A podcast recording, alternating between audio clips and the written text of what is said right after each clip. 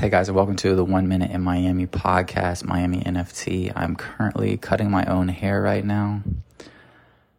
Um, I'm in, bro. Sometimes I can't believe it. It's like I get up, I get in the car, and I'm in downtown Miami. It's like it kind of fucks with your head. Like, like I'm learning. Like you can't you can't do the old you got to move differently. And dad if you're listening to this there's a music festival. There's a couple. One's called ultra. It's in march. It's a three day festival. So if you want to come down for that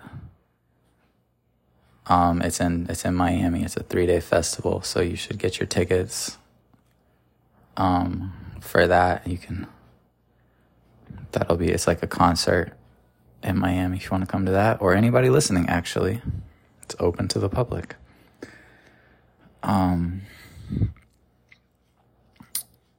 but yeah, I'm I'm charging my my uh God, it's like I don't know if I'm tired or what. It's dude, Airbnbs are are different because every everyone is so unique. It's like sometimes the person lives there sometimes you know what i mean and it's it's fascinating to me airbnbs um i mean i just i just try to do my research but I, it's it's it's wild to me. It's like I almost don't know why. It, it, it's like it's a really good way to live. I think. I mean, you can. They've got like monthly it just it depends on your lifestyle. I mean, I understand getting. It's like uh, Airbnb is the way to go, dude. As long as like you treat the place right, you know what I mean. Don't trash it. I like you. You got to get good reviews, or people like won't accept you.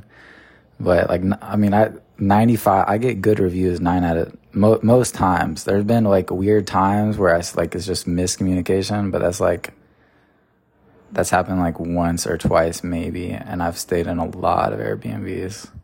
But usually it's fine as long as you just but they're it's just it's why it's they're just so different and it's it's really fascinating to me. Um but i'm at one right now. And yeah this is one one minute in miami dude so we've already done two minutes so you're welcome